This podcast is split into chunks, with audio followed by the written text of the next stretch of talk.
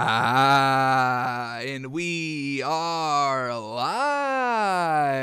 Welcome back to Takes by Fans. We got a great show for you today. As always, we're live every single day at noon Eastern. If you want to watch live, head over to twitch.tv slash takes by fans. If you want to watch but not live, head over to our YouTube channel, Takes by Fans. We post all of our shows and clips of the show there on a daily basis.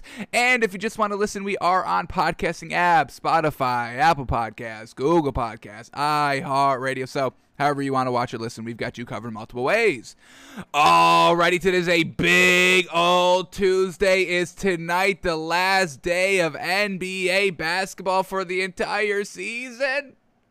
Potentially, Bucks up 3 2, game six in Milwaukee tonight, 9 o'clock Eastern.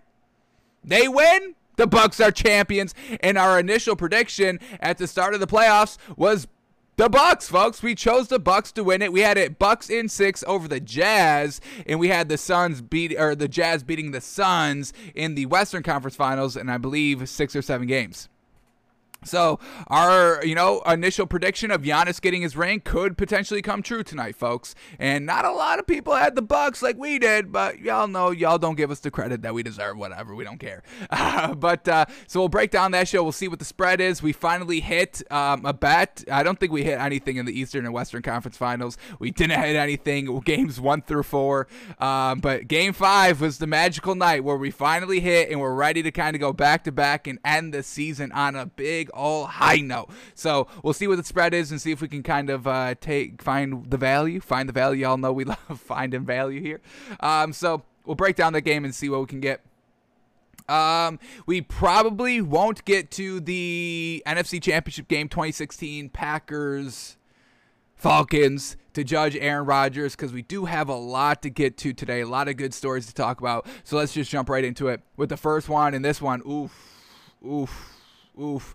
We know training camp is coming, and we always have, you know, a real bad injury in training camp taking away a star player, usually one, possibly two. It's truly unfortunate, and we kind of have our first victim of, you know, early or late season, late off season injury unfortunate. So here it is. Rams running back Cam Akers. Oof suffered a torn Achilles while training. Oh man, it wasn't even the official training camp. That starts next week. He was just working out on his own, getting right to be right for training camp, and the man tore his Achilles. That is over for the year. Done. No, no question. Not, oh, maybe he can come back, you know, late in the season, week 13, 14. Maybe he can play in the playoffs. It's done. A full year. Cam Akers and the Rams are definitely going to be missing him. And this is definitely going to affect the Rams. I mean, they were set on having Cam Akers be their running back number one. He was their running back number one in the depth chart. Um, he he was a rookie last season and really kind of exploded onto the scene. We look at his stats: only 625 rushing yards, but he only started five games. In those kind of uh, three of the last four games of the season, he started. He probably would have started all four games, but he missed uh, week uh, week 16.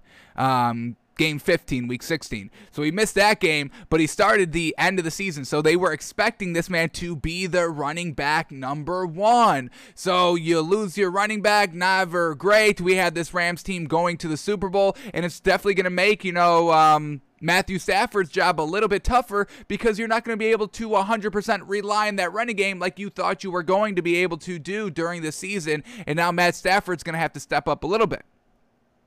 And now, when we kind of talk about a replacement, um, who's their running back number two? Well, they still have Darrell Henderson, and he was basically the starter for the entire year last season um, until Cam Akers really just kind of took over the starting role. They were still kind of splitting carries in the backfield, which is still good. We see Darrell Henderson, he's going into his third season, and he only had 624 yards last season. So 625 yards for Cam Akers and 624 yards for Darrell Henderson last season. So truly splitting carries and basically ran for the same amount. So Darrell Henderson is probably going to slide back to running back number one. But then what do we do for running back number two? We just talked about yesterday on the show, we were talking about those top 100 free agents still available Le'Veon Bell, Adrian Peterson saying he's ready to go and ready to work. And then we have uh, Todd Gurley still. Can he get back to work? Can he get back into his kind of prime before the arthritis set in in his knees? We saw him in Atlanta last season, not that great, and he got his start with the Rams. Does he return home? He, uh, he's already a little familiar.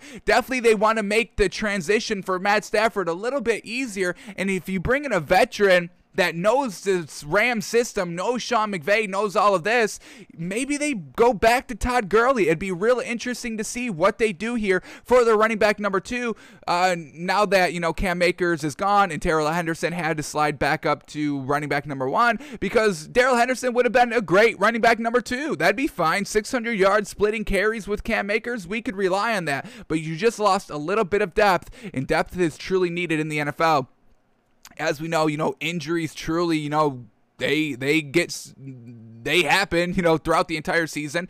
Um, before training camp hits, at training camp, early in the season, late in the season, mid-season, injuries happen all the time. So you are going to have to try and shore up that depth a little bit. So it's going to be interesting to see if the Rams do they go out and just get one of those three running backs in free agency that we just mentioned, or do they just kind of hold on what they got because uh, they're kind of numbers two, three, and four here. Nothing great. Their number two is Xavier Jones, who has never ran in this league before, going into a second season. Okay, never great. Raymond Cal- uh, Calais, what has he got? Um, has never ran. He's a rookie this season, so they don't have that depth that they need at the running back position. So I do, I would say the Rams would kind of uh, get on this um, to see, hey, Adrian Peterson, what do you got? You, you said you were feeling good. You ready to rock? You feeling good? You're going to be running back number two, but you could definitely potentially work your way up to running back number one in training camp if everything goes good. Oh, um, hey, Le'Veon Bell, I know you know you haven't had the best uh, reputation in the league the last couple of seasons, but you want to come give it a go with Matt Stafford and us? We know Le'Veon Bell could definitely be a running back number one here, and then the same thing with Todd Gurley. Hey, Todd, you want to come back to LA? Give it one more go. Come on, we need you this year. We're kind of, uh, you know, we're in this kind of do or die situation. We need you. You're familiar with the squad, the team, the schemes, all of that. The knees, are they going to hold up? You can be running back number two. We don't have to make you the workhorse running back. So I really would say the Rams would kind of go out and get one of those free agents as soon as possible. But we get this tweet right here from Peter Schrager of Fox Sports. Um, he announces it on Twitter. Akers news is a blow to the Rams offense and more importantly to the player. He is a great kid. And then he says this one note I don't see the Rams panicking and rushing out to sign a veteran replacement in the coming days. I have the opposite opinion. I really think we all, you know, we've been talking about this the entire offseason. This is a do or die season for Sean McVay. He cannot go into this season with, you know, a solid runner, Chris Henderson. He's solid, folks. I mean, we'll take that 625 yards, 624, excuse me me. Uh, 625 was Cam Akers, a little bit better. Um, but we'll take that. You know, we'll, we love, you know, running back by committee. And if they were both getting, you know, 600 plus yards year one kind of together, we'll take that. Cam Akers was a rookie last year. Darrell Henderson going into his third year. So those are still solid numbers that we can build upon and still kind of, you know, get behind and root for and bet on and all that. But now that it's a sink or swim season, you need this running game to help out the passing game. You have to go go out and get another veteran, somebody that at least can run the ball, at least you know be that running back number two. And Le'Veon Bell, Adrian Peterson, Todd Gurley can all be great running back number twos in this league. I've got no kind of question or problems about that. So Peter Schrager says they're not going to rush out and get a replacement. I really do think we would probably see a signing before this week ends. Get him into training camp. Make sure he's there week one, whoever they pick up in the free agent market, so that they're ready to rock. You cannot go into this must win season with two running backs behind Darrell Henderson that have never rushed in this league. That is not going to work. That is not going to get it done. Truly unfortunate. So I truly think this Rams team is going to go out and sign somebody really the soon I, I, would I would say definitely before the weekends. I would say um, I'm a little little uh, not agreeing with Peter Schrager here. Uh, but before we move off of this, I want to kind of see since the stats were so similar on what they did, and we kind of know that Cam Akers was running back number one going into the season. I want to take a quick look at their highlights from last season just to see if we do see any real drastic differences between Cam Akers and Darrell Henderson. Can we buy Darrell Henderson as a running back one? Um, is this Cam Akers injury truly going to hurt the Rams overall? So let's just quickly see. We've got both of their highlights up from last season so we can kind of compare the runners. How is one looking? How's the other looking? So let's start here with Cam Akers. We're not going to watch all six minutes. Each highlight package is six minutes. We'll go through this quickly. We just want to see what do we see on film? Yes, we could talk about stats and what's on paper and all that, but what are our eyes telling us? Which of these running backs is better for this team going forward? So here we go. Let's start here with Cam Akers highlights first. Let's see what we get. Here we go. Week uh, week five against Washington. Washington gets stuffed at the line, but then takes it for eight yards after that. Love that. Great job to stay on his feet, take the contact right to the line of scrimmage, and able to kind of move forward. Here we go, hitting the holes. A nice move to make one man miss. Another shift to go back inside. And then does he have breakaway speed? No, but he's real shifty. Doesn't have breakaway speed, but he's real shifty to kind of get in and out, change directions very quickly, and make defenders miss. So this is real great by Cam Akers just does not have that kind of take the top off the defense speed. He kind of got chased chased down from behind a little bit. All right, here we go against the Dolphins. Just kind of a, a solid 10 yard run, made somebody miss, and then just kind of, you know, lowered his shoulder and got an extra kind of yard or two. Here we go. Out in kind of the swing pass. Ooh, making defenders myth. Oh, this man's got some moves. Look at these cuts, folks. Really making everybody miss out here on one on one situations. Love it. Cam Akers, the shifty runner out here. All right, against the Seahawks. Once again, just following his blockers, going for 18 yards. Here we go in the red zone. What can he do? Out in the swing pass, bingo, bango, catches the ball, goes across over the goal line. That's a touchdown passing catch for Cam Akers. Let's look at those stats really quickly. These receiving stats. Cam Akers only 123 yards receiving last season, and Darrell Henderson 159. So they are truly kind of same statistically on everything they do. So we this is why we have to use the eyes the eye test to really kind of see which one we would prefer to have. Uh, Cam Akers here, yes sir, hits the hole and there he goes. Maybe he does have breakaway speed. Damn! Woo! If he put on the Jets here against the 49ers, rushing for about 50 yards clean. Look at that, be racing three defenders all the way down inside the 10 yard line. You love to see it. Woof! Cam Akers got some elite speed right there. That was great. That was way better than that Dolphins play. Here we go on the goal line right here. Just powers his way ahead for one yard for the touchdown. Fantastic against the Cardinals from the 10 yard line. Yes, sir. Look at that. He's dragging these defenders. First contact is at the 5 yard line, and he just drags one defender the last 5 yards for the touchdown. This man is fast, shifty, and strong. We are loving it so far. A truly big blow to this Rams team, folks. All right, here we go against the Cardinals.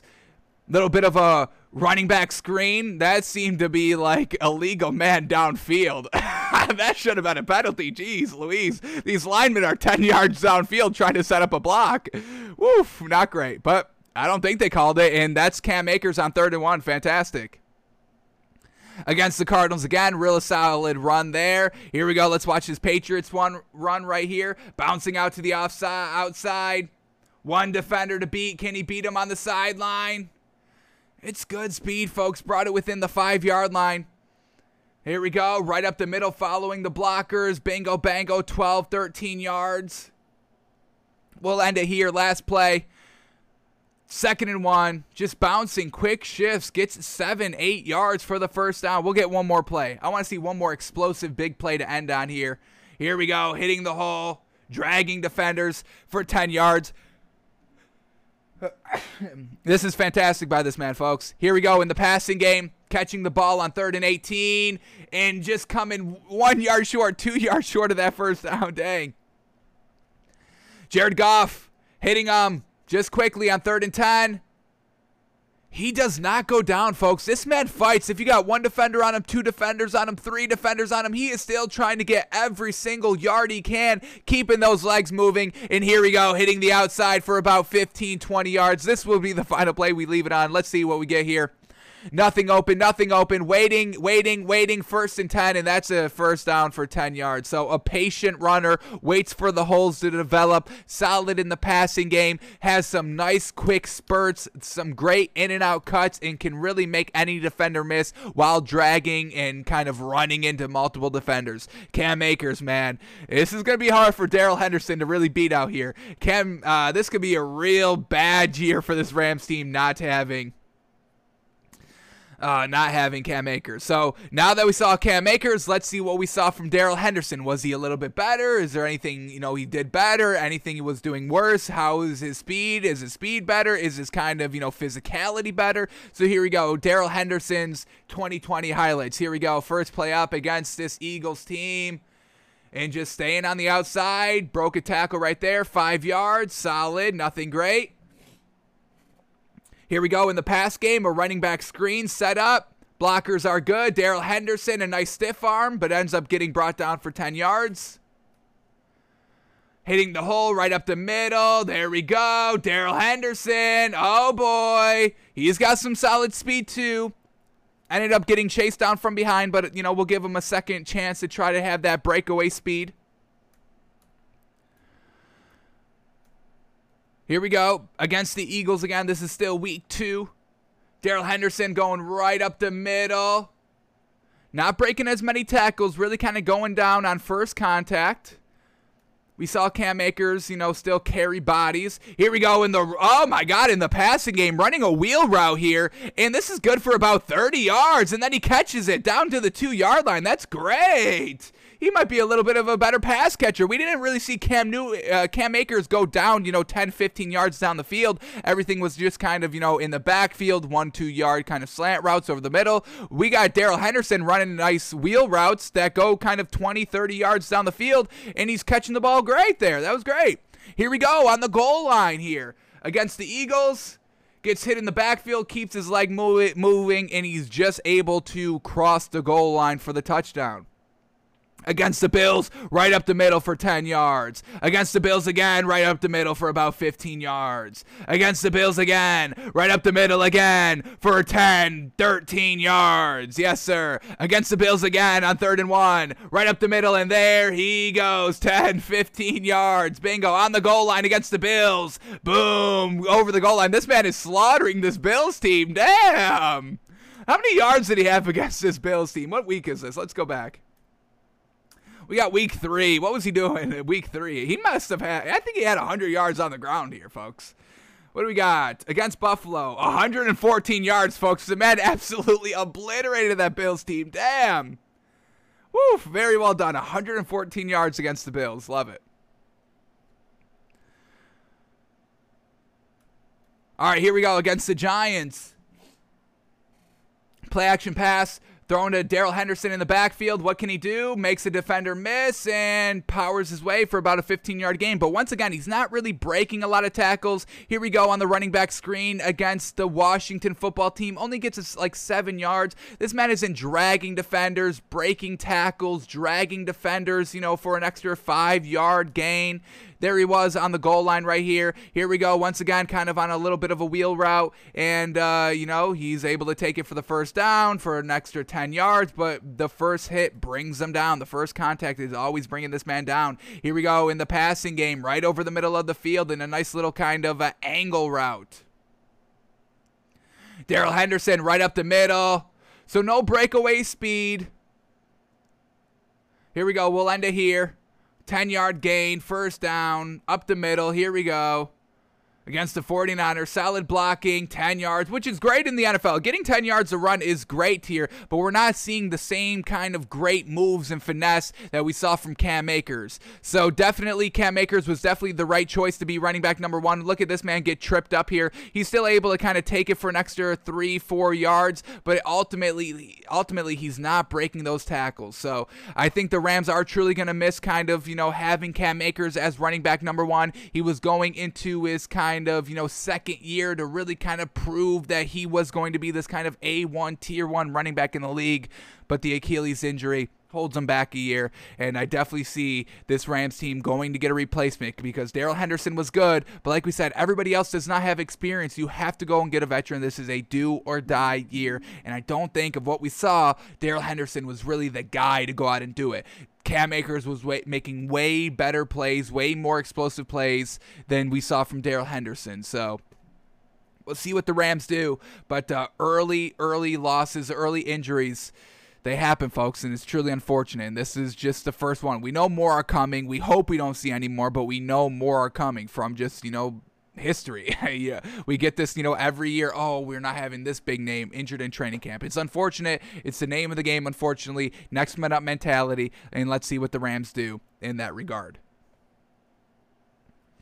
All right, let's go to the other kind of big story today. The uh, Packers offered Aaron Rodgers a big old deal, and the man turned it down. So, Aaron Rodgers declined a contract extension from the Packers that would have made him the NFL's highest paid player. But they were there's also kind of rumors floating around that they would have made Aaron Rodgers the highest paid player in NFL history, folks. So, that would have been interesting. So we get Aaron Rodgers. Now this wasn't just you know today that they just offered him you know a deal today. This is Adam Schefter reporting that the Packers did offer him a big contract extension, a two-year extension that would have locked him up for five solid years, five straight years. But Aaron Rodgers declined, folks, and we know this. This was never about the money for Aaron Rodgers. We've been knowing this. It's all about the respect. Now we just don't know the full in-depth details of how disrespected he feels he's being treated. The only kind of two circumstances that we truly know that Aaron Rodgers You know, had a problem with. And if these were the only two problems, we don't we don't 100% agree that Aaron Rodgers should be making all this fuss and noise around the organization. But what the uh, the disrespectful actions were: one, not uh, kicking the field goal on fourth down in the NFC Championship game when they were in the red zone. That was the first one, or one of them. The first one was that they drafted Jordan Love. That was the only offensive draftee that they had in the last two years was his replacement. So those were the only two actions that we've been hearing, that we've heard, that Aaron Rodgers has vocalized that he feels disrespected by the Packers organization. Those were the only two, folks. That's why we want to hear from Aaron Rodgers. We want to know the true in depth disrespect that you have been feeling. Because, you know, maybe we can get, maybe we can agree with Aaron Rodgers. But if there, if those are the only two circumstances that we have, two evidence circumstances of Aaron Rodgers being disrespected by his organization, by his team, by his coach, by the owner, we don't think that's a real real reason why he should be making this big of a fuss demanding a trade saying i'm not going to show up and holding the team hostage. It's a little nonsensical so that's why we want Aaron Rodgers to kind of spill the beans, but we know he doesn't. He's Turtle Rodgers. We know this. But it was never about the money. It's always about respect. And this, you know, just once again reaffirms it. You can make him the pay the highest paid quarterback in NFL history, the highest paid player in NFL history. It doesn't matter. He doesn't want to be there. He feels disrespected by you. But y'all can still go 13 to 3 and, and flounder in the NFC Championship game. So that's where we're at with Aaron Rodgers, folks. I just don't get it. Eh, we know training camp is coming up. Their training camp starts Wednesday, next Wednesday. So we'll see if he shows up. We know he doesn't want the money. It's all about respect and it's about legacy on why he may be uh, planning to play the season. So, um, also, we get this kind of little nugget from Albert Breer on Twitter. Uh, he said he asked Packers general manager Brian Gutekunst over draft weekend if he was willing to give Aaron Rodgers a big new contract. He said, quote, yeah, absolutely. We've been working on it for quite a while. I don't think that'd be something standing in the way. So once again, the Packers were ready to pay this man. Um, they've had no they they have no problems paying this man all this money, giving him the money that he thinks he deserves, that you know he actually does deserve. He's a great just pure passer. But overall he doesn't know how to get the wins and uh, the money was never the issue for the man. So we don't know what the we, we the only re, the only we only know it's disrespect, folks. That's it. That's it. And it's only those two two circumstances. I can't think of another um another disrespectful action that we've seen or that we're aware of or that we've heard about. It's just those two. So Aaron, tell us all of the disrespect. We want to know. We want to kind of be able to understand where you're coming from. But if it's only those two events, we don't agree. We don't agree with you, Aaron Rodgers, making this big of a stink over it. Because they didn't get you help? What more help do you need? You went 13 and 3. You need to protect the defensive side of the ball. You're not on defense. What's so hard for Aaron Rodgers to understand about that? What else is being disrespectful? Can't think of any. Haven't seen any. So, Aaron Rodgers, it's not about the money. We've known this. We've been known this. This is kind of a non-story. We do know that training camp's coming up, so you got to kind of, you know, rekindle all the excitement about Aaron Rodgers. Is he coming? Is he not? Is he going to hold out? When does he show? We don't know. So, I get it, but it was never about the money. And Adam Schefter just comes with this tweet out of nowhere saying that he declined the offer. So that's where we're at with Aaron Rodgers. Still not about the money, still about respect and being disrespected. We just don't know how in depth that disrespect goes. Alrighty, let's uh, kind of have some updates on what we were talking about yesterday on the show. We were talking about free agents and Devin Melvin Ingram, the defensive end, going to visit the Steelers, even though you know NFL.com wrote that you know the best fit for him would have been the Chiefs. Well, what do you know? He ends up signing with the Steelers yesterday. So the Steelers are signing former Chargers Pro Bowl defensive end Melvin Ingram to a deal, and the hope is that Ingram can be the replacement opposite of T.J. Watt. So once again, this Steelers defense is going to be very, very solid. It was great last season, fell off at the back end of the season because of injuries. Everybody's healthy this year, and they just once again beefed up their defensive line. Defensive edge rushers uh, pressuring the quarterback, and now you have two elite ones Melvin Ingram and TJ Watt. Two great, excellent pass rushers, once again making it a little bit easier for Big Ben in the offense overall. If the defense can, you know, force great field position for the offense, Big Ben doesn't have to go deep as often, and Najee Harris can, you know, rile off a couple of 10 yard runs, and they get the touchdowns within like two minutes of the drive. No problem. So defense leaves the good offense, and they got a good defense once again mounting here in Pittsburgh. So we can still buy this Pittsburgh team a great landing here spot for Melvin Ingram and the Steelers. The defense is going to be great. But not only did they go out and get a defensive end, they also got what we talked about yesterday on the show. They went and kind of beefed up their line a little bit, their offensive line. We saw that, you know, they had four new offensive linemen coming in this year for the Steelers. And we, you know, we're kind of seeing well, we were kind of going to wait and see if the Steelers were going to get a free agent offensive lineman early in training camp we said that would tell us that, you know, they're really not 100% sold on their line, or do they do it at the end of training camp just to make sure they have that kind of depth? You need depth. That's why we want the Rams to go out and get one of those three free agents that we've been talking about. But the Steelers went out and got uh, Chaz Green, an offensive tackle, before training camp. So, once again, expect a lot of kind of, you know, um, rotations and a lot of experiment in training camp with this offensive line for the Steelers just to kind of see which groups work well together with with the tackles on the left side, on the right side, working on their counterpart with the guards on the same thing, left side and right side. Do we need to flip a guard? Do we need to flip a tackle? Do we need to just kind of bench this tackle because he doesn't work overall with the offensive line and what we want to do for the running game?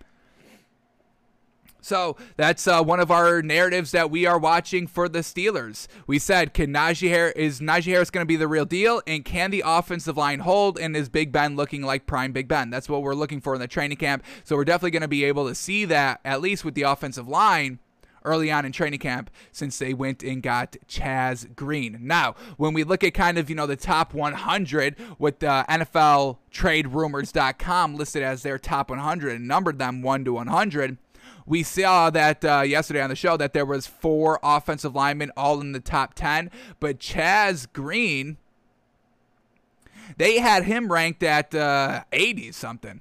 Where was he at?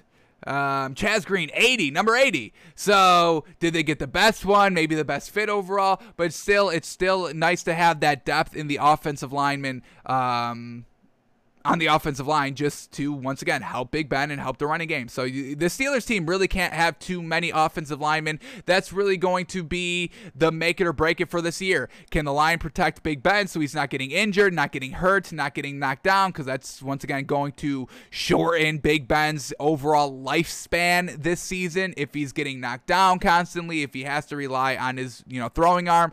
And then once again, Najee Harris, he's ready to kind of make instant production, huge instant production production here for the Steelers team, but he needs a solid line, just a decent line to get him up into that second level where he can go and do his own thing and making everybody miss, getting the nice cuts in and out, and taking it to the house and taking the top off the defense. So the Steelers, two big signings that we can, you know, once again buy the Steelers team even more, bump this, you know, Steelers team up maybe five to 10 credit points overall and how we're kind of um, overall grading all the teams and who we're putting a lot of stake into, who we're really kind of confident and ready to bet come week one.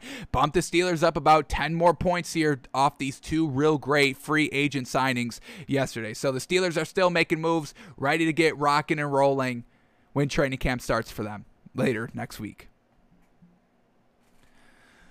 Alrighty, let's move on to this. Ryan Fitzpatrick, he sees the opportunity in Washington as, quote, the best situation he's ever been in. Okay, Ryan. Maybe a couple subtle digs, a little kind of, you know, underlying jabs here to everybody else because we know that this man has been basically to every single franchise in the NFL because he's kind of this career backup. So before we go into this article and see what Ryan Fitzpatrick is saying, let's just kind of look at Ryan Fitzpatrick's over overall history on where he's been and what he's played for and what he's done because he says this is kind of, you know, the best team he's been with. What's the quote? Uh, the best the best situation he's been with. So let's kind of look at the the seasons where he played like the majority of the games, like more than 12, 12 or more, a full 16 game season. We're not going to take the uh, the years that he, you know, he only played like eight games or anything like that. But let's see the seasons that he played. Basically, the entire season was the main man out there, and let's see what the overall team was looking like. Because calling the Washington the best fit, you just played with the Dolphins a couple, you know, the last two seasons with a good defense, not the best offense. Uh, you played with the Bills. Uh, you played with the Jets. So let's see what uh, these teams were looking like. So. Let's go back to uh, 2008. He ended up playing 12 games uh, went four, seven, and one. Unfortunately, not the best record out there. But who was on this Bengals team? Anybody good offensively? We had Cedric Benson, running back, 747. Never the greatest runner. Um, wide receivers, they had uh, TJ Houshmandzadeh, real solid, and then Chad Johnson, once again, real solid. But that was really it. Defensive wise, what do they got? Mm, Jonathan Joseph, Leon Hall. That's really it. So yeah, that Bengals team was really nothing great in 2008. Let's take um, the 2011 and 2012 Bills, folks. Both he was the starter there for the two seasons, played 16 games, and wins six and 10 every year for that two-year stretch. So let's see what the Bills team was looking like in 2011. Their head coach was Chan Gailey. That's absolutely trash. that man is so. That man can't coach, folks. He's not a good coach. He's not a good offense coordinator. I don't know why. He, he only does six and ten. Six and ten and eight and eight. That's the man's legacy in the NFL. Nothing ever great. So the coach right off the rich, uh, right off the rich, right off the rip was trash there. Uh, what do we have weapons wise offensively? They had Fred Jackson. He rushed for 934 yards that year. CJ Spiller as well, 561 yards. It's a pretty good, solid running back by committee. They had Steve Johnson, a thousand yards, and that was really it. They only had really one good wide receiver. They had Donald Jones as their wide receiver two, who only caught 200 yards. Defensive wise, what do we got? Anything good? Terrence McGee, Jairus Byrd, that's really it. that was really it. So once again, not the greatest Bills team, leading them to six and ten. What about the next year? Did they kind of upgrade their team the following year? Chan Gailey was still the head coach. Surely unfortunate. Six and ten again. Uh, they have C.J. Spiller still. No Fred Jackson, but C.J. Spiller went for 1,200 yards. We had Steve Johnson once again for a thousand yards. Once again, still no real great wide receiver two with Donald Jones only catching 443 yards. Tight ends, they had TJ Graham and Scott Chandler. Scott Chandler caught for 500 yards. Solid. Defensive wise, now we now we're talking defense. We got Mario Williams, Marcell Dareus, Kyle Williams. Very great off uh, defensive line. They had Aaron Williams, Stephon Gilmore finally. Jairus Byrd still. So, real solid defense and a little bit of a better offense, but unfortunately, no upgrade in wins. Not the greatest. All right, what else do we get here? Then he plays a full 16 game season with the Jets in 2015. What was this Jets team looking like? They had Todd Bowles as their head coach. Was this Todd Bowles' first year with the Jets? Let's see. Yes, it was his first year with the Jets, first full year, and they go 10 and 6, solid record. Unfortunately, still missing the playoffs. Let's see what this offensive uh, weapons was like. They had Chris Ivory as the running back, rushing for a thousand yards. They had Eric Decker and Brandon Marshall as their wide receivers, real solid. Both caught for a thousand plus yards. Brandon Marshall with 1500, absolutely great there. Tight end, we had Jeff Cumberland and Kellen Davis that were absolutely garbage. None even caught for 100 yards. Defensively, well, they had the defensive minded head coach. Now, for their defense, they had Muhammad Wilkerson, Leonard Williams, Sheldon Richardson, Demario Davis, Kelvin Price, Antonio Cromartie, Darrelle uh, Revis. Uh, Kelvin Pryor. Oh my God, that's a that's an elite defense right there, folks.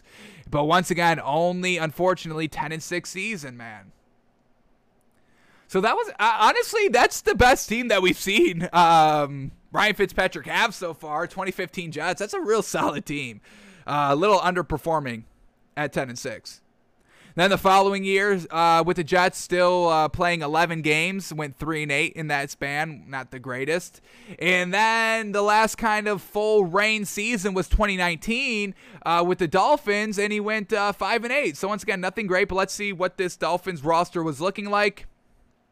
We had Brian Flores, he uh, first year head coach, so that's really great. He's a real solid one. All right, offensive pieces. We had Kalen Ballage, absolutely trash. That man can't play.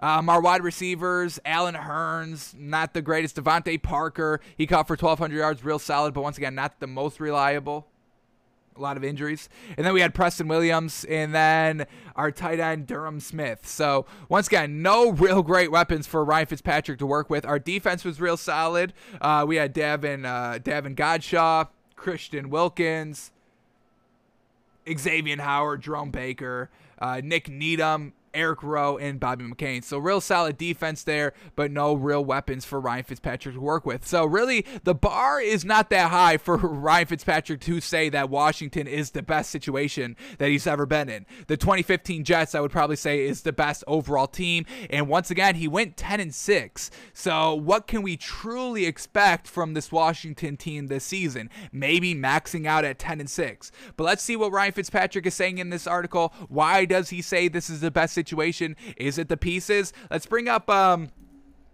this Washington depth chart really quickly. Just so we have, you know, once again, the uh, all the pieces, right names, all of that.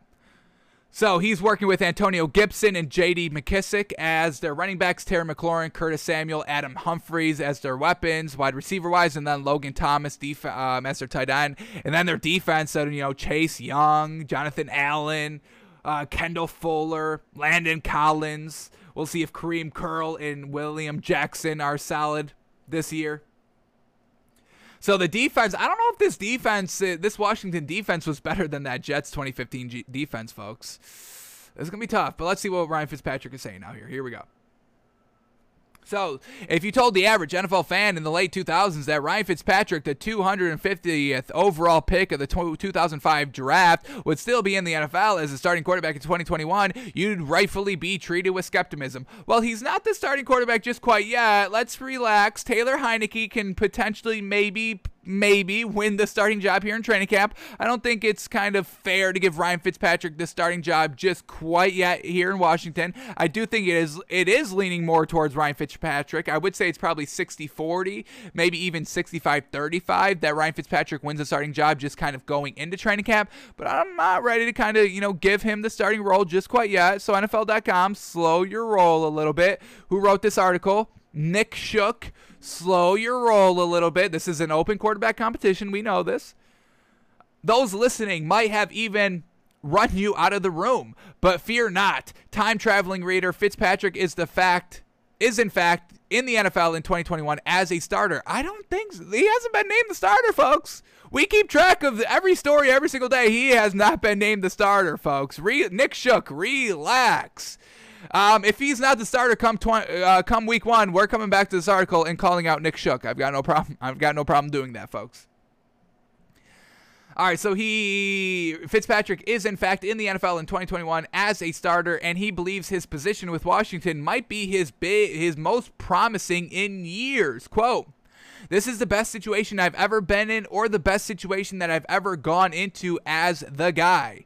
So is he? Why? Why is everyone talking about like Ryan Fitzpatrick is already the automatic starting quarterback here? Has he been named? I haven't seen him be named. Ryan, Ryan Fitzpatrick is even saying, "Hey, I'm the guy." Oh, oh, are you? Who said that? Because if you were just listening to Nick Shook, that's not a reliable source. I talked to Ron Rivera. Um, let's let me take a quick Google here. Has there been an official announcement? June 3rd, Washington Post says Washington has a clear starting quarterback. Do they? So nobody's really come out and said this. There's no news. June 11th, Ron Rivera says Washington football team will have open quarterback competition for the starting job. Why is everyone talking like it's Ryan Fitzpatrick? Give Taylor Heinicke some respect. Give this man a chance. He went toe to toe with Brady. Give this man a chance. He at least deserves a chance. Don't write this man off. Ryan Fitzpatrick, maybe you're getting a little bit too big for your britches over there. We know that, you know, a lot of the wide receivers for Washington were like, whoa, Ryan Fitzpatrick. Yeah, we got to like it. I get that. But it, until Ron Rivera says it, I'm not going to say it. So, a lot of, uh, a lot of certainties being thrown around here in Washington. I'm not loving it. Dial it back, everybody. Dial it back. All right, but back to the quote here. Quote, I signed to be the starter in Houston. I signed to be the starter in Miami. So this is now the third team that I've signed to come in and be the starter for. Once again, slow your roll. Jeez, I just feel the way that I'm playing the last four years, kind of the progression of my career, it doesn't really make a whole lot of sense that 17 years in, physically, I feel great. Mentally, emotionally, I'm in the right spot. I just think I am set up for success this year and really looking forward to it. So you are set up for decent success here. You do have decent weapons all around you. You've got some fast, speedy weapons. You got the, the, speed, you got the height, and different weapons around the field. So that's definitely going to help Ryan Fitzpatrick. But once again, you know, him saying, you know, the way that I've been playing the last four years, it's still nothing great by Ryan Fitzpatrick. He is a backup. He is a career kind of 500 backup. We know this.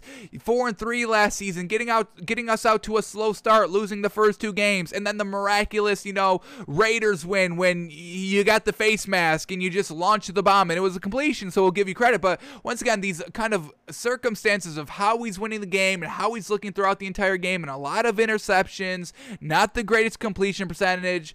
It, I just can't buy Ryan Fitzpatrick as a whole. He is, you know, if he has to come in and fill in for one or two games mid-season, I have a lot of faith in Ryan Fitzpatrick to go out and win those games. But if I have to rely on him to be the starter for 16 straight weeks. I don't buy into it. I don't think he's an overall winning quarterback in this league. He's not going to take you to the playoffs. On a solid team that has a solid defense, he gets you to 10 and 6, missing the playoffs. Unfortunate. That was his best year, folks. 2015. Solid weapons, real great defense, and a defensive minded head coach. And you go 10 and 6 with 59% completion percentage, real trash. 3,900 yards, which is real solid. 31 touchdowns and 15 interceptions, which one, which once, which is once again just real solid. It's nothing great. It's not bad. It's solid work out there. But it leads to a 10 and 6 season, not making the playoffs. Not tra- not great. So Ryan Fitzpatrick saying, you know, he's a starter. Nick Shook saying that he's a starter. Slow your roll. Taylor Heinicke just kind of, you know, small sample size, but real solid. Went toe to toe with Brady, one possession away from beating Tom Brady, and then we don't get Tom Brady winning the Super Bowl. We could have thanked Taylor Heinicke for that, folks. How crazy would that have been? So I don't know, man.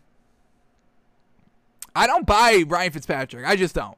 Um, I've seen him play. I don't like the way he plays. Right? I think his kind of Fitzmagic clouds everybody's judgment. Yes, those are great games to watch and look back on, and you know, kind of you know watch and just, you know, have fun watching, you know, Ryan Fitzpatrick come from behind and make miraculous throws. But when we're betting, when we're rooting, when we're just trying to see what is good in this league, Ryan Fitzpatrick Ryan Fitzpatrick is just not good in this league, folks. I'm sorry to break it to y'all, but he's just not. We see his record, his career record, trash, and I know he's a career backup, so he's never having that full training camp as a starter and all that. But even when he did that with the Bills, that's what we're saying. It was kind of still not the greatest with it with the Jets, not the greatest out there. His career record, folks, is 59, 86, and 1. He even tied a game. How do you do a tie? You're the backup. Go out and win it or lose it. Don't tie the game. What are we doing? Um, well, what else do we get here by Ryan Fitzpatrick? Here we go. A Ron Rivera led club can tend to have such a positive impact on a player, especially one like Fitzpatrick, who is now on his ninth team and has seen more than his fair share of struggling franchises in his career. That is true.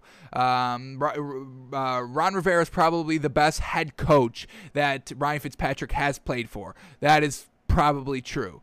Um, so once again, we could probably buy Ryan Fitzpatrick a little bit more than we than we initially do buy him, just because he does have Ron Rivera. If anything, those experiences have taught Fitzpatrick to embrace any chance he gets moving forward, both on and off his, uh, both on and off the field. Quote: The other major point in my career, when there was a transition was after my year in 2016 with the Jets, which was miserable. And the first time in my life I hated football and just didn't want to play anymore. Leave it to the Jets, folks. Was uh yeah, the second year was um, Todd Bowles too. Jeez, unfortunate. Since then, it's almost like I've been playing on borrowed time. The last four, I've really been able to enjoy. Hopefully, everybody has been able to see that for me on the field for some of the goofy stuff in the interviews. My personality has really come out in the last four. Uh, but the play is still not the greatest. Not what we want for a starting quarterback. Backup quarterback, like we said, backup quarterback, that's fine. Not a starting quarterback. Uh, just take a look at his emergency insertions down the stretch of Miami's 2020 season. As Fitzpatrick will point out, with his brand of humor, he wasn't on ice. He was just recharged. Quote here by Ryan Fitzpatrick. Quote, it was rested. It wasn't cold, it was fresh. I played in the Denver game, then I played in the Vegas game, all the while knowing that I felt good. The arm was rested, it was ready to go in both games, but especially in that Vegas game, I proved to myself that I could come out of the stands in five years and come and play in the NFL and be successful. So that was a win for me last year. So yeah, the arm was fresh. We know Ryan Fitzpatrick is 38. We know Big Ben is 39, having a little bit of arm issues. So that's another thing that, you know, Washington has to be careful of. If we start Ryan Fitzpatrick week one, how is the arm going to be looking week 16? He's 38. What if we have a real chance to, you know, make a deep playoff run, but we can't with Ryan Fitzpatrick, and then we have to go to Taylor Heinicke, who hasn't played this entire year, and rely on him? How is that going to fare? So there is just kind of a standpoint where they just use Ryan Fitzpatrick as a pure backup this season just to kind of preserve that arm if they do need it. Taylor Heinicke just not getting it done. They kind of, you know, remove him from the starting lineup week eight. Now you have Ryan Fitzpatrick take out those last eight games, and then if they do get into the playoffs, the arm is still a little fresh for Ryan Fitzpatrick to carry out a potential magic playoff run that we've seen Nick Foles do. So I, I don't give Ryan Fitzpatrick the starting job, folks. I don't. Nick Shook is. He's not that coach. So we'll see what Ron, Ron Rivera decides, but uh, can't get behind Ryan Fitzpatrick being the starting guy. I just don't. Um, now back to the original question: Is this the best situation that he's ever been in? With the overall coach and the overall weapon and just the culture there in Washington, I would say, yeah, this is probably his best fit. Um, the 2015 Jets was probably best fit number two. Um, 2019 Dolphins, maybe best fit number three.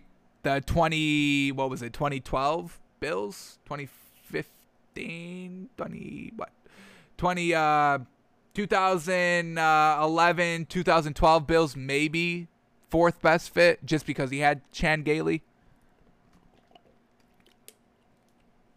So we'll see what Ryan Fitzpatrick does. Obviously, I'll root for the man. I'm not actively going against the man. It's just I know what I need to see for a winning team, and I don't know if Ryan Fitzpatrick is the guy. A lot of turnovers. Alrighty. Let's keep moving on here. And this is something that we've talked about a lot here on the folks, but once again, it's getting reiterated and we'll get another perspective and we'll see if it's kind of, once again, just something that we do buy into. Uh, so Russell Gage, wide receiver for the Falcons, says even without Julio Jones, Falcons have quote a lot of depth at the wide receiver position, which we absolutely know. Calvin Ridley's fantastic.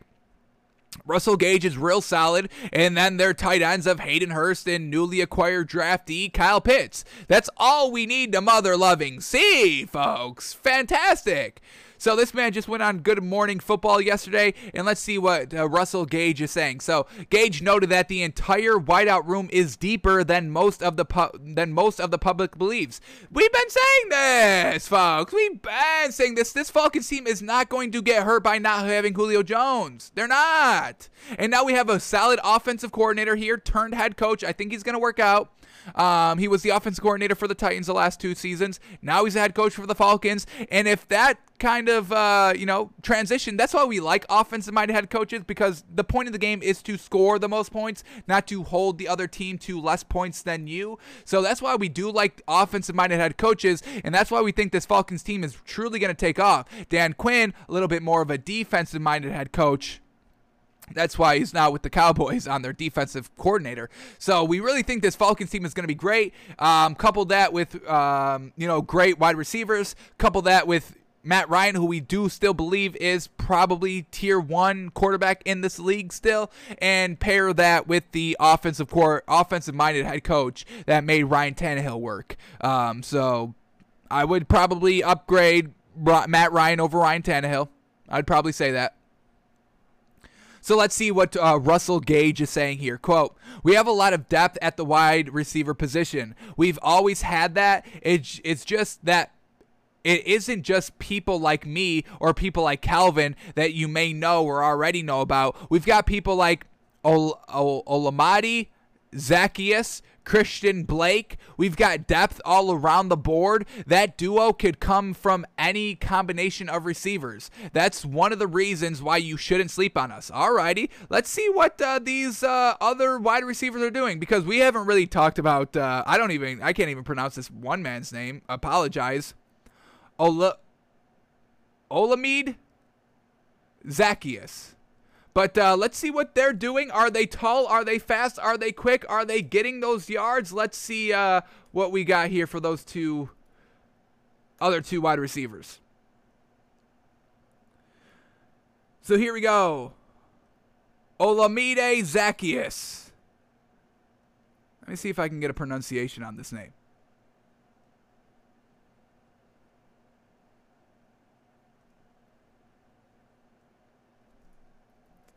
See if I can uh, quickly get a pronunciation on the name. Not going to be able to do that. Unfortunate. Um, all right. So, what did he do last season? 274 yards. He's going into his third season, and he's only 5'8. All right, so that's not hugely great. Um, never, you know, obviously when you're going behind Julio Jones and Calvin Ridley, you're not going to be the main man out there. Um, so, you know, not a lot of yards, 360, 389 yards in the last two years, not getting a lot of burn. Okay. Uh, but the size is a little concerning. And then the other one he said was Christian Blake. Alrighty, what they got here? Christian Blake, 141 yards last season, 6-1, solid there. We do like that. He's going into his third season. But they also have Tajae Sharpe as well. Uh, once again, real solid option in my opinion.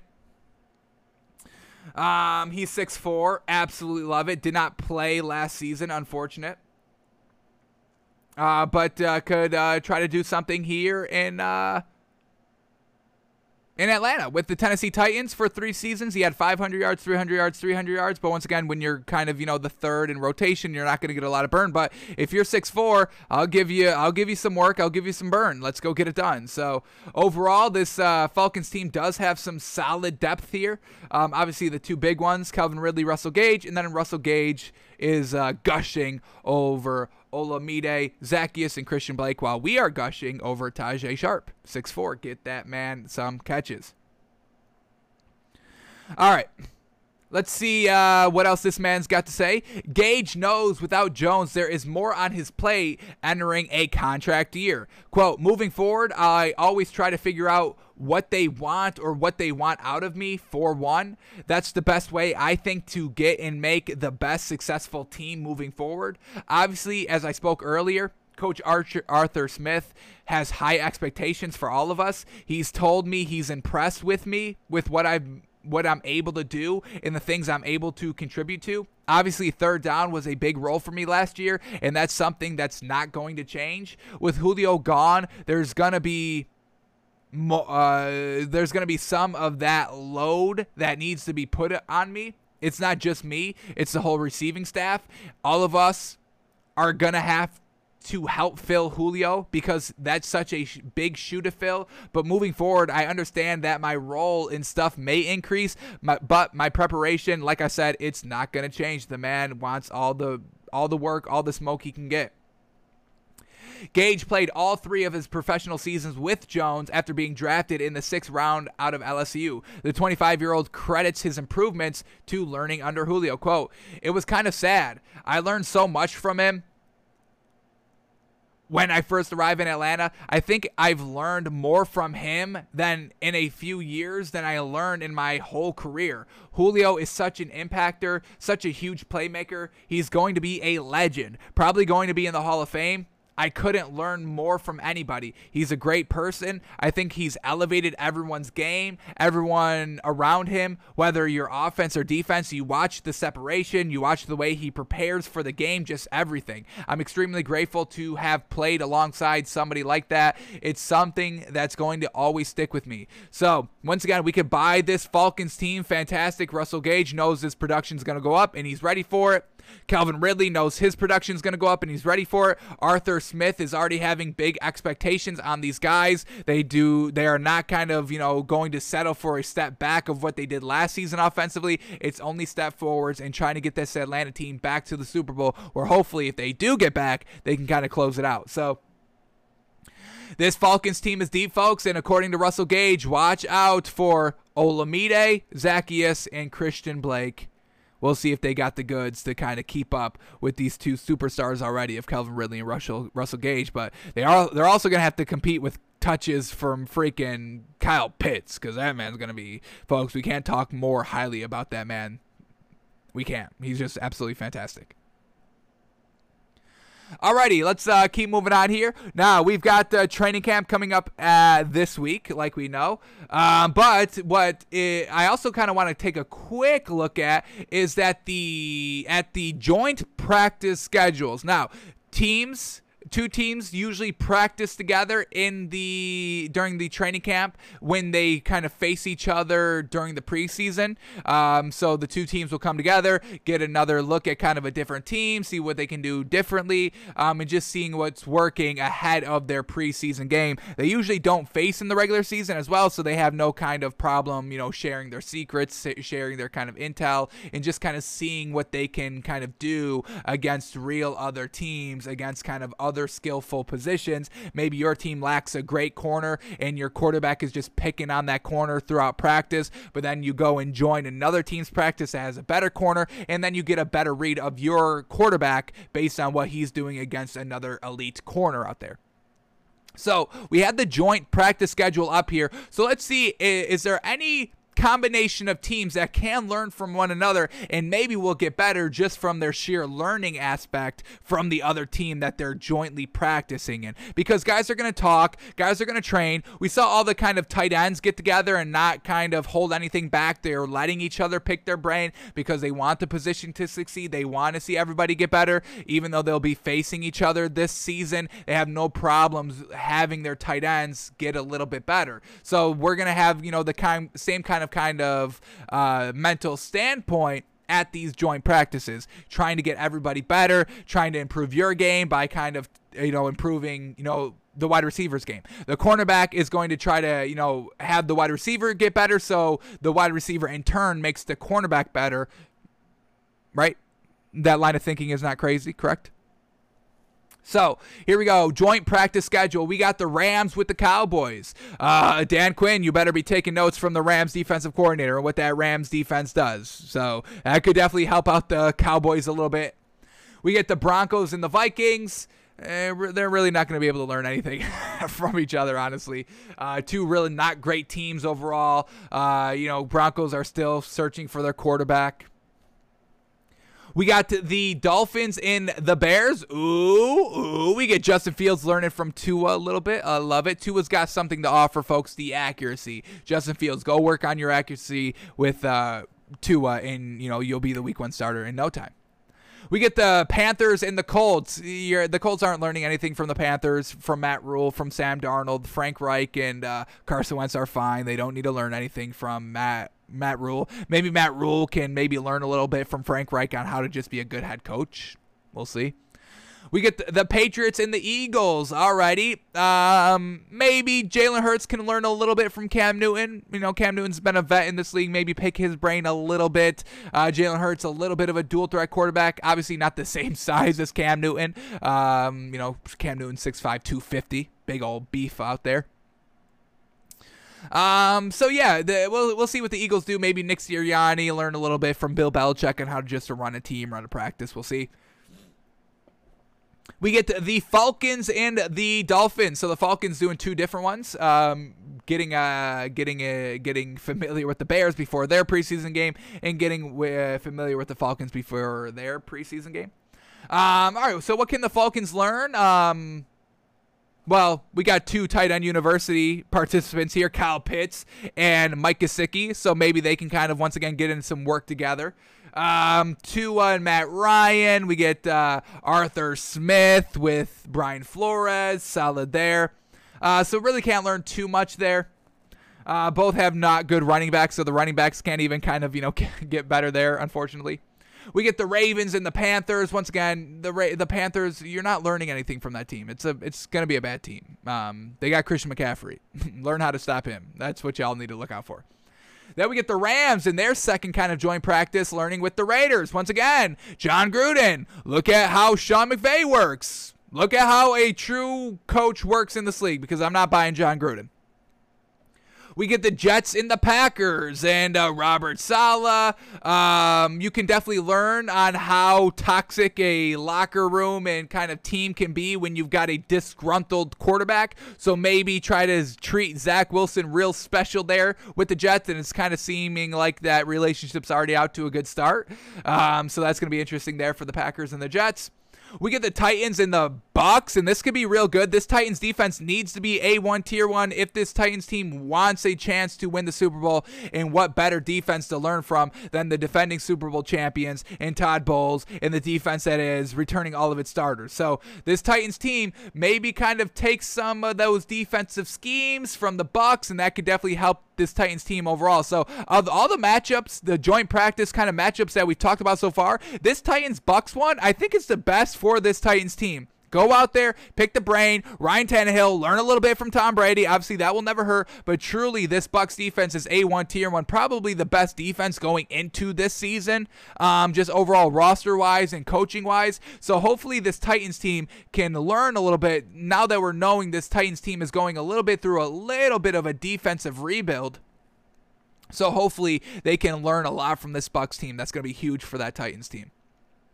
We get the, the, Giants and the Browns. All right, we get a nice little kind of running back summit there with Saquon Barkley and Kareem Hunt and Nick Chubb. That's going to be great.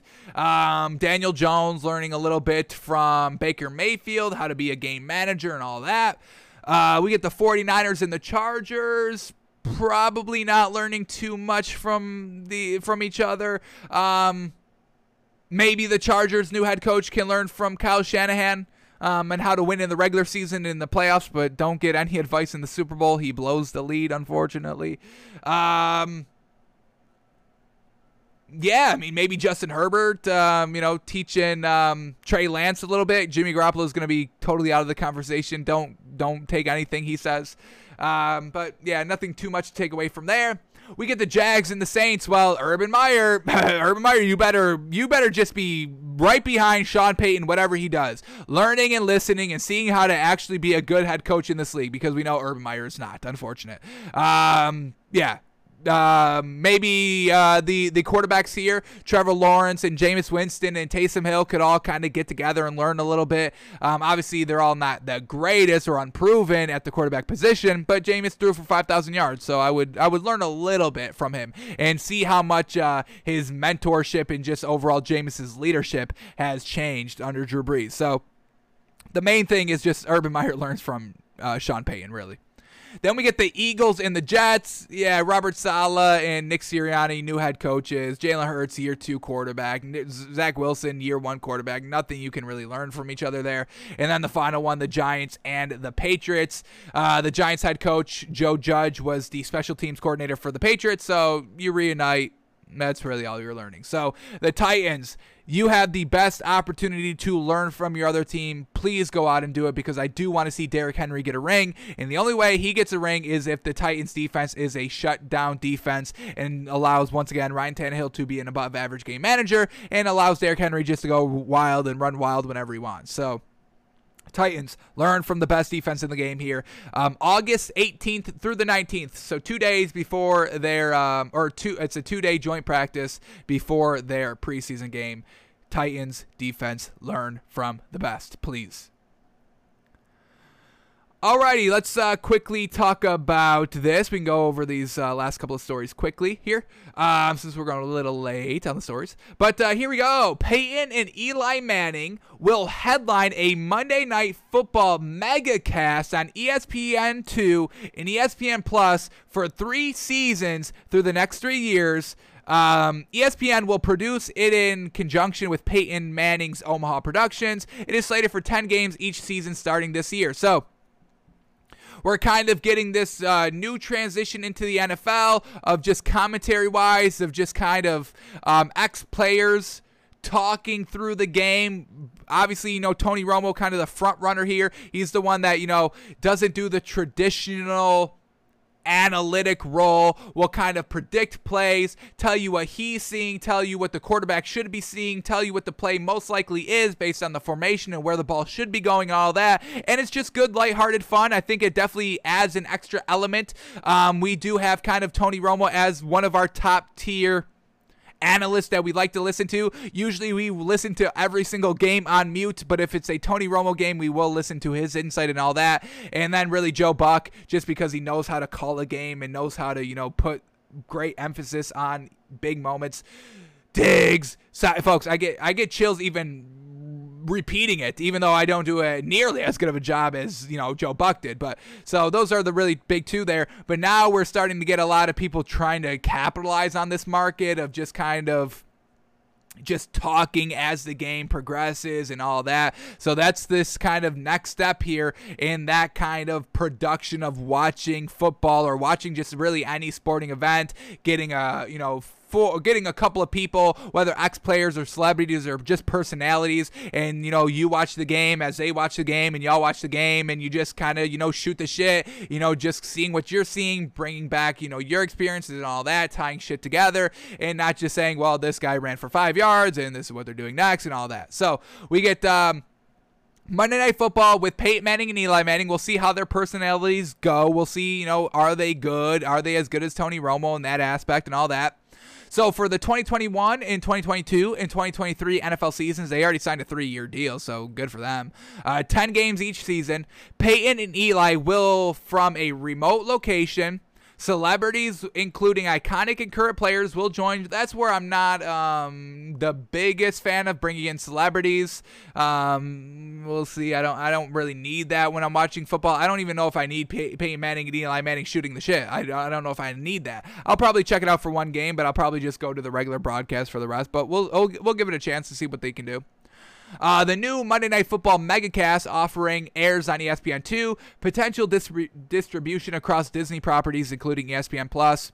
Complement traditional telecast on ESPN and or ABC each week. Steve Levy, Brian uh, Griese, Louis Riddick, Lisa Salters, and John Parry, and its production in conjunction, produced in conjunction with Omaha Productions. And I also believe that I read is they're going to be alternating every week. So one week is going to be Peyton Manning, one week is going to be Eli, the other week is Peyton. They just keep alternating back and forth. They're never really going to be there together.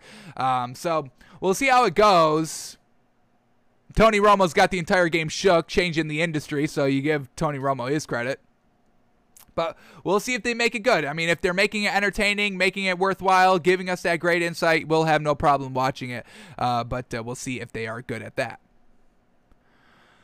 All right, then we get this, and we follow this just because it's real kind of weird the timing. This is supposed to be the Raiders' year. Finally, you know, four years under Jon Gruden. Let's see what you're doing. Derek Carr stepping it up. Um, they've got the running back, they've got the wide receivers. The defense is real solid as well. This was supposed to be the year for the Raiders, but we just saw the running backs coach resign, and he's been in the league for 20 plus years, coaching some of the greats that we've talked about.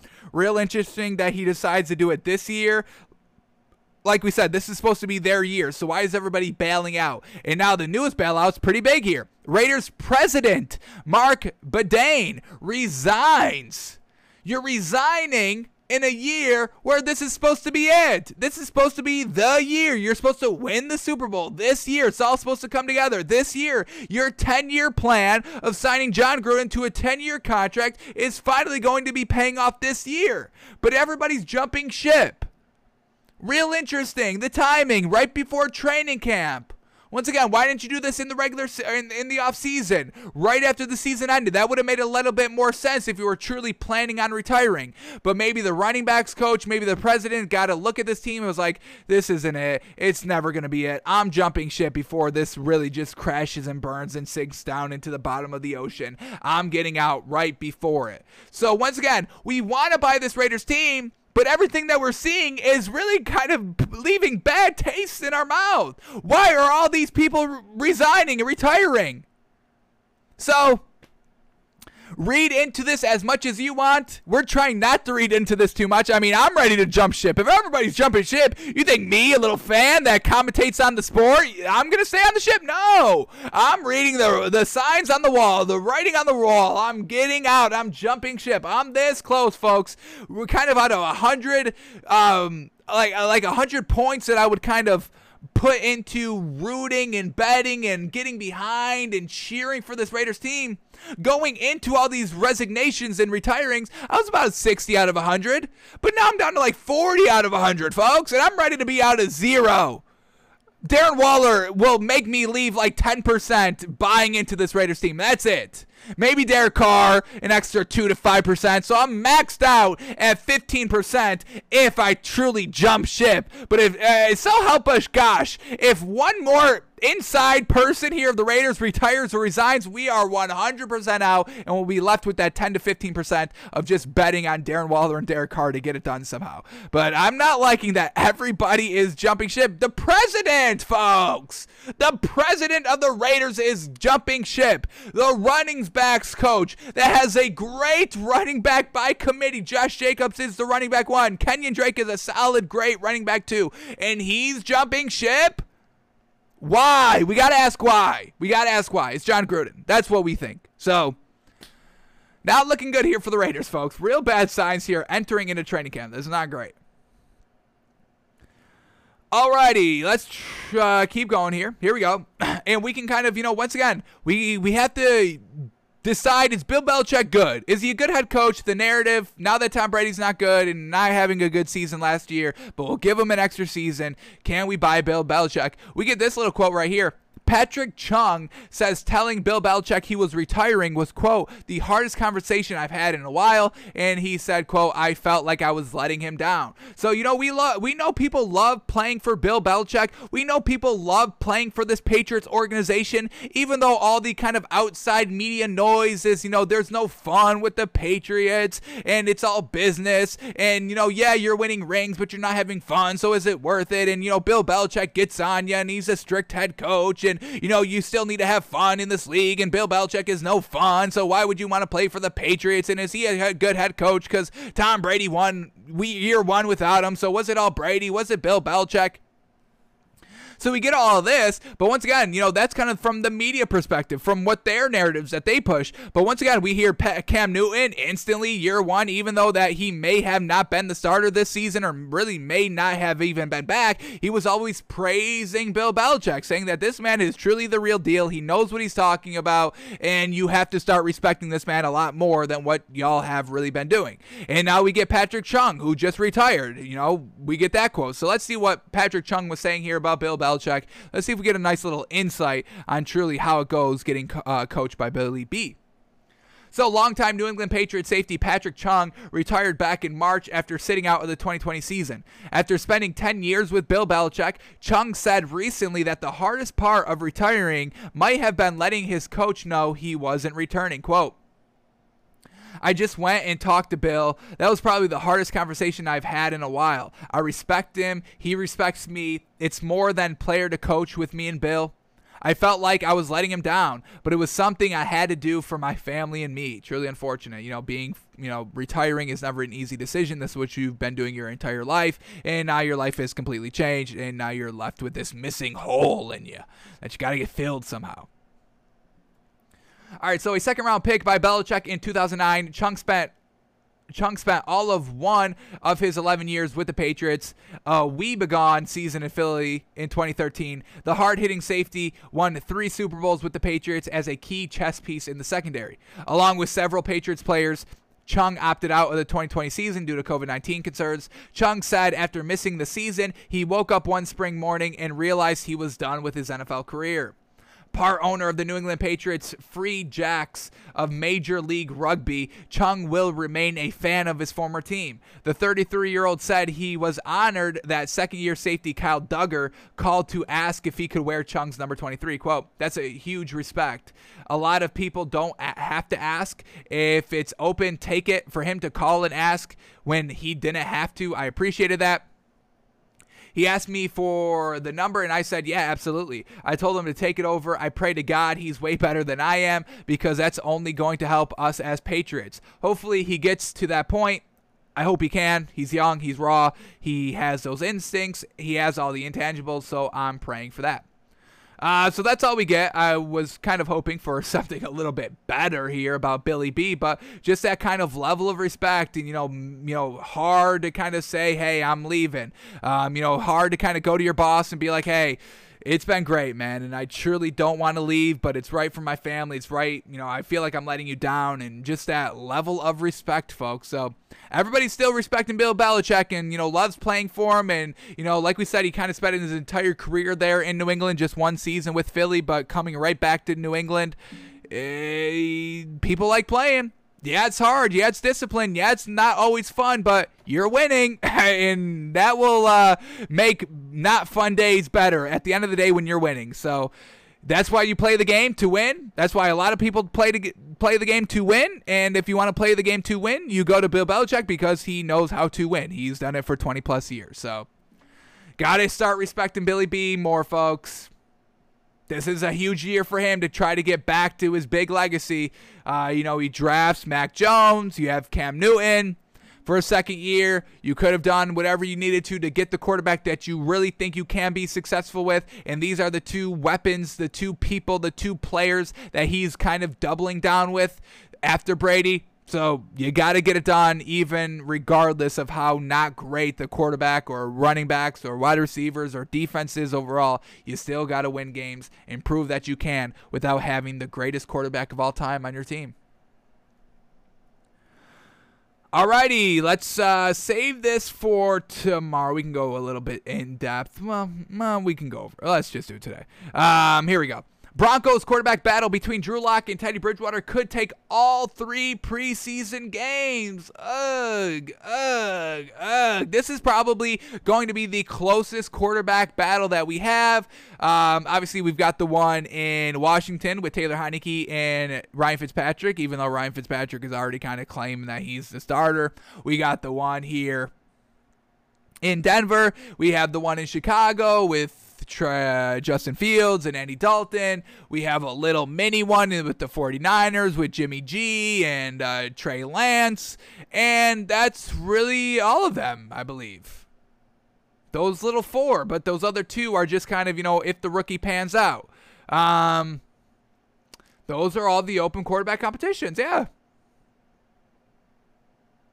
Yep.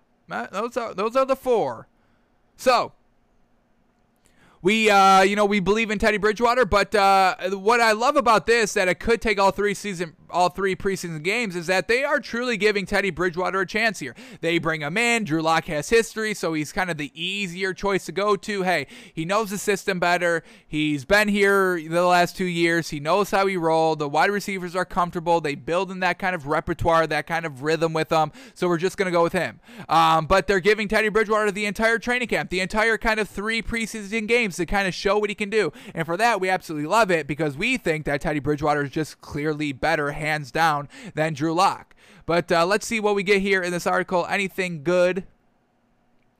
So a week from today, the quarterback battle in Denver kicks off in earnest with when the Broncos report for training camp on July 27th. To this point, the Broncos brass has simply laid the groundwork for the competition between Drew Lock and Teddy Bridgewater. Before heading into summer break, coach Vic Fangio noted that it was much too early to make any assumptions about where the quarterbacks were at in the race for the starting gig. When training camp finally opens, the evaluation will be no holds barred. NFL Network's James Palmer noted Monday on NFL Now that the Broncos believe just 2 to 3% of their quarterback assessments have taken place. Wow, that's it? Uh, during the OTAs and ma- uh, mandatory minicamps? Just 2 to 3%. Wow. The bulk of the Evel is coming during camp practices in the preseason. Don't expect a quick decision from the Broncos brass either, quote by Palmer. This could go, to my understanding, through all three preseason games before they make a decision. That's where they stand right now when they look at both of these quarterbacks. So we kind of knew that this was, you know, going to be a lengthy process just because, you know, you've got Teddy Bridgewater that's proven that can decently get it done year one on a team with the Panthers. He's got better weapons here uh, with the Broncos than he did with the Panthers, even though the Panthers' weapons were still pretty solid overall. You've got Drew Lock, who's just kind of this mani- this maniac throwing the ball. It's never really accurate. It's never really needed. Um, you know, he takes too many deep shots. He kind of, you know, is a true gunslinger. He kind of plays like a Ryan Fitzpatrick, even though this man's kind of uh, trying to be a starter. You can't play football like Ryan Fitzpatrick if you're going to be a starter because Ryan Fitzpatrick just lets the ball fly around, um, doesn't really care if he's throwing picks because he's a career backup and knows that, hey, I'm just kind of a backup. I'm just trying to prove y'all that I can still play the game. And hey, I'm just going to go out and make those big throws because, hey, I'm a backup. I've got really nothing to prove. I've got nothing to win over. I'm a backup out here. Where Drew Lock is trying to be the starter and, you know, slinging the ball around like he does, gets himself into a hole a little bit. Early interceptions lead to, you know, being down in the game. And then it's just hard to come back from. So we'll see, folks. July 27th. We'll get a better insight on Teddy B. We've already seen some clips of Teddy Bridgewater throwing the ball excellently deep on the sideline, hitting some nice wide open passes. You love to see it. But now, when training camp gets full going, and you got a real great defense to go against, and uh, it's real, real full speed and real time, and against 12 players and all that, trying to earn their role, trying to stop you from earning your role we'll see how these two quarterbacks uh, how they fare. But uh, I think we are uh, still big on Teddy B, and we'll see what Drew Lock can do here come the 27th.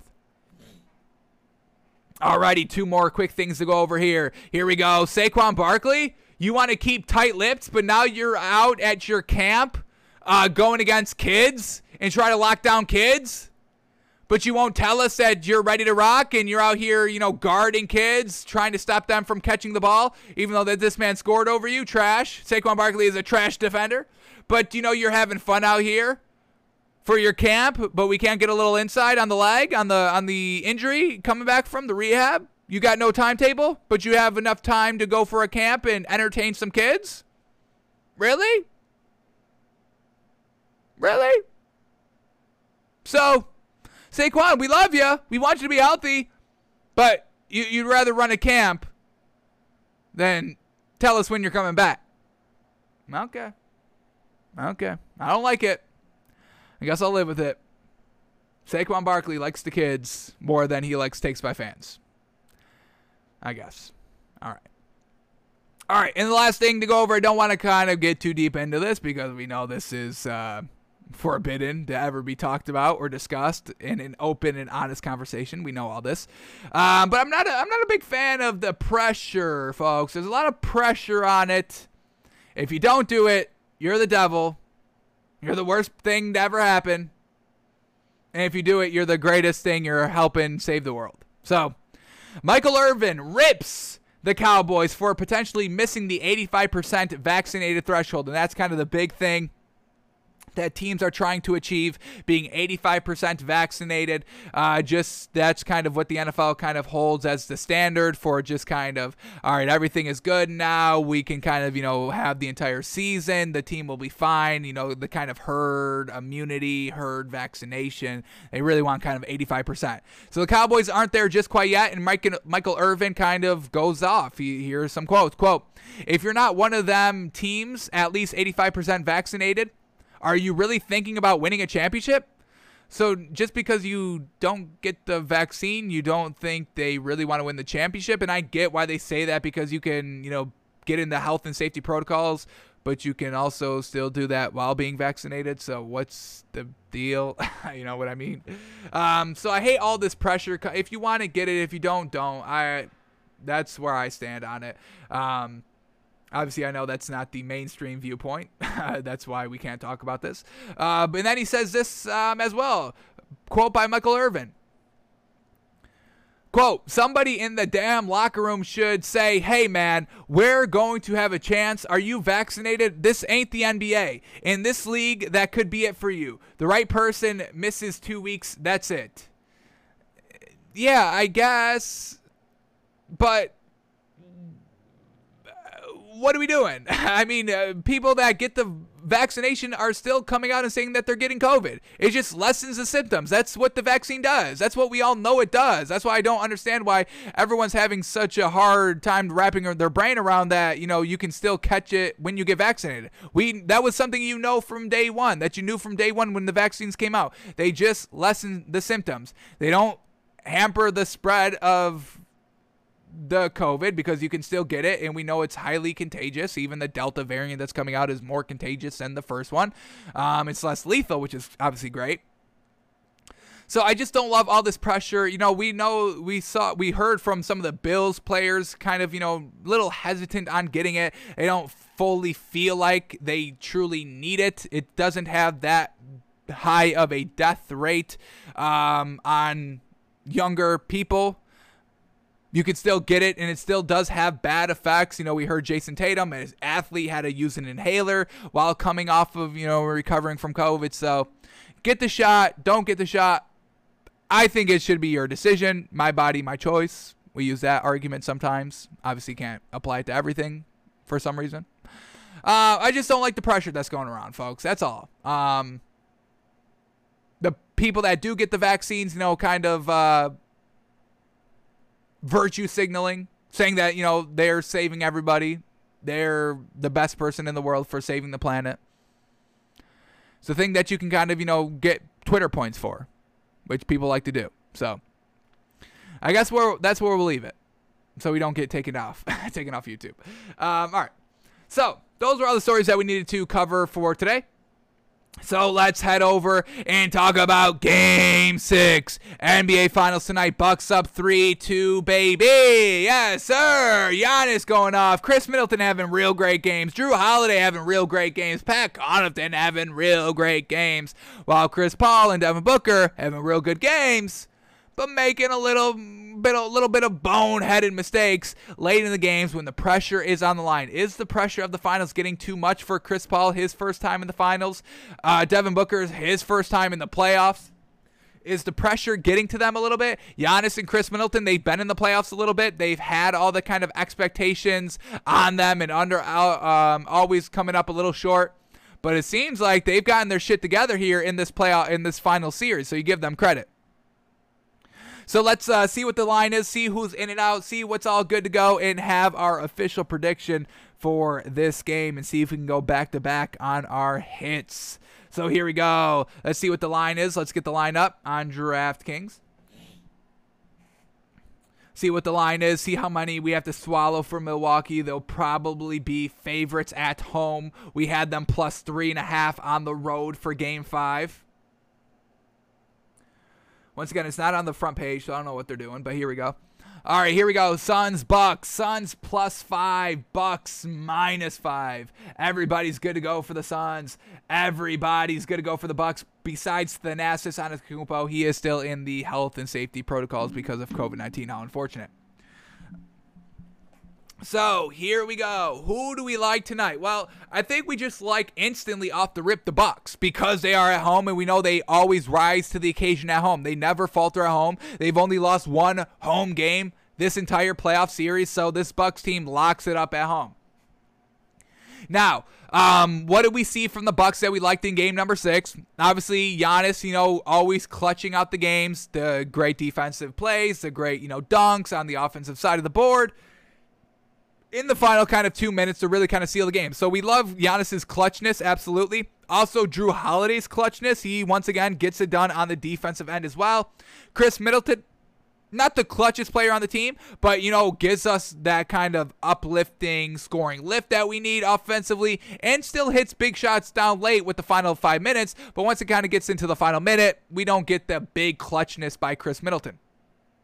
We also love Pat Connaughton, folks. Getting 30 minutes a game out here, the great defense that he provides. He may be their best three point shooter. He just shot four of six from the three in game number five, so we absolutely loved that. Uh, so that's what we love about the Bucks. And at home, everything that we love gets kind of amplified times 10 just because they're so consistent at home. Khris Middleton's so much better at home than he is on the road, so expect him to have a real, break, real great game tonight. Now, Suns back against the wall. Must win game. They lose. It's over. Bucks win the ring. They win. Goes to game seven back to Phoenix, and they have a chance. So, before we kind of get too much further into this discussion, I want to see how the Suns and Bucks fare in for the Suns a must-win game and for the Bucks a true closeout game. So let's quickly bring up what the Suns were doing here. I don't think they ever really had their back up against the wall. They never found themselves down in a 3 2 hole, a 3 1 hole, a 3 0 hole, anything like that. But let's see if we can kind of get something that resembles that kind of situation where it was kind of a must win game. So here we go. First series was against the Lakers. They ended up finding themselves themselves down 2 1, kind of a must win game because if you go down 3 1, it's almost over from there. And then they rally off three straight wins. So when their back was against the wall against the Lakers, they go out and win by 8. They go out and win by 30, geez. And then they go out and win by 15 to really close it out. So, real great there. And they also won on the road against the Lakers team twice in the last three games to truly close out the series. So, we do know that this Suns team can decently step it up when they need to. But, like again, we have to take it into full account that the Lakers were missing, you know, Anthony Davis and LeBron James wasn't 100%. So, they were missing a lot of great pieces. Then against the Nuggets, they ended up sweeping them. Um, so really kind of no back against the wall scenario there.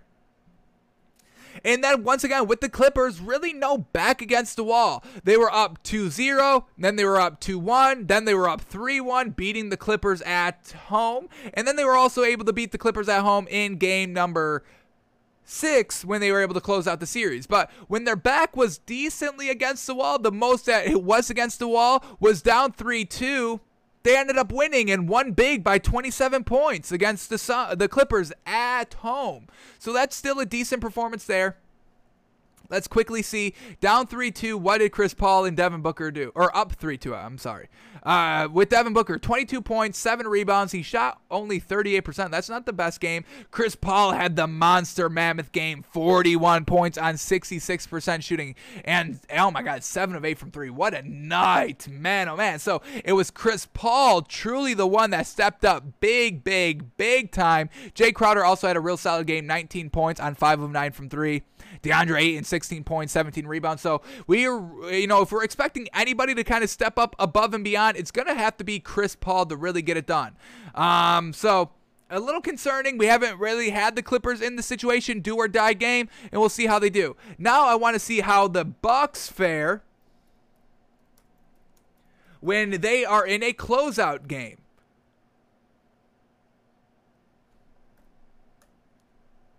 So let's get up there playoff games. Here we go. All right, first series against Heat. Obviously, they were in a closeout game, game four, because they swept them. And in game four, they won by 17. Fantastic. Was that their biggest scoring margin? They won by two game uh, one. They won by 34 game two. They won by geez, 29 game three, and then they ended up winning by 17 game four. So once again, still always rising to the occasion. Everybody having a great night and uh, in the closeout game. Then they go and face the Brooklyn Nets, and they really didn't even have a closeout game until game seven on the road, and then they got it done in overtime. Let's uh, see everybody stepping up here. Who stepped up big time in this closeout game? Can we get behind it? Khris Middleton, 23 points, 10 rebounds on 34% shooting. We had Giannis go for 40 and 13. Fantastic. Jrue Holiday, 13 points, 18 assists. Uh, Pat Connaughton off the bench. He put up nine points. Only bench player to score points. So fantastic there. So overall, is some solid play there by the Bucks in a closeout road game against the Nets. Absolutely huge. Now against the Hawks, um, a closeout game in game number six on the road, absolutely big time. And they won by a big margin, 11 point win there to close out that series. Stepping up to the occasion, not letting it go to a game seven, closing it out six, and they did it on the road. Now they're at home, so expect it to be even better. And like we said, we've we've kind of been comparing this Hawks and Suns team kind of the same in just kind of how the Bucks handled the series. They got down 0-2 against the Suns. They ended up getting down 0-1 against the Hawks, letting Chris Paul and DeAndre Ayton beat them game one, letting Clint Capela and Trae Young beat them game one, but then able to just to kind of lock it up and be better ever since that game one in both these series, and now truly being the best team for the last five, six games, however many it goes after kind of floundering in game number one of those series. So this Bucks team closeout game on the road. Jrue Holiday, 27 points, 9 assists, 9 rebounds. A great game. Khris Middleton, 32 points on 4 of 10 from the 3 and 45% overall. And Giannis did not play that game. So they were able to step up without Giannis on the road in the closeout game. So that's going to be huge. And Khris Middleton goes for 32. So this Bucks team has been in some closeout, must closeout games against the Nets in the Hawks series. Suns have never been in this situation before. Down 3 2, a must win game. Suns, Chris Paul has to show back up. He's had two bad games this series. Devin Booker is going to have to play the best. DeAndre Ayton's going to have to get it done. I mean, both teams played absolutely great game five, it's just the Suns blew it down late. And can we rely on Chris Paul? He's really been floundering late in the games, folks. It's unfortunate. Same thing with Devin Booker. Unfortunate. Floundering late in the games, and that's what we can't have from our superstars. Um, Khris Middleton is a little, you know, hit and miss from down late, but then Giannis and Jrue Holiday have never had bad games in the final one minute of these games in the finals. So Bucks are a little bit more dependable. They're at home. We know they're absolutely fantastic at home. All the pressure is on the Suns here. How is Chris Paul going to respond? Does he flounder? How does Devin Booker respond? Young Devin Booker. How does young DeAndre Ayton respond? Can Jae Crowder have a solid game? Probably and just how can the bench play how can cameron payne how can cameron johnson uh, you know put this team over the edge scoring wise because they're definitely going to need it because we know khris middleton scores the ball very well at home so bucks minus five suns minus suns plus five I'm gonna take the Bucks minus five tonight. They close out. They win.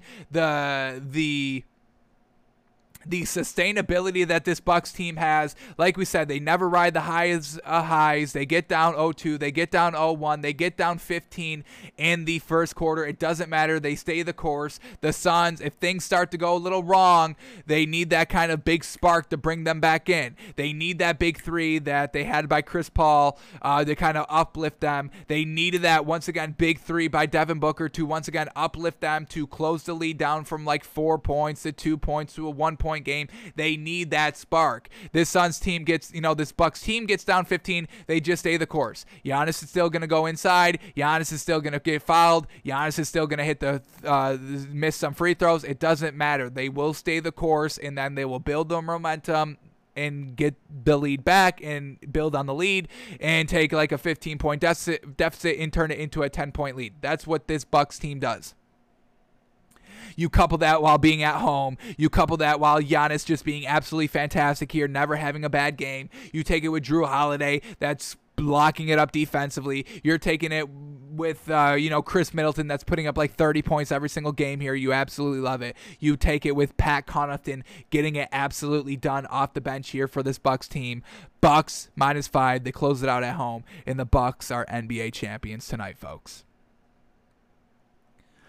Alrighty, so that is going to do it for us tonight, folks. Thanks for tuning in. Thanks for listening. Go make some money with that Bucks minus five tonight. Uh, before we end the show, was there anything breaking? Breaking news. Where are we at? Does not appear so. So, we're back tomorrow breaking down game six, potentially the final game potentially the final game of the NBA season. And if that happens, um, we will start our in depth football review, getting us ready for the start of the NFL season. We will start that not tomorrow since we'd have to break down the game, but the day after. What is that, Thursday? And if not, then we'll have to wait till after game seven. So thanks for taking, thanks for watching. Thanks for watching. Thanks for listening. Thanks for just being here. Thank you. We appreciate you. So, We'll see you tomorrow, folks, live noon Eastern, and uh, we will see you. We will see you, and we will see you.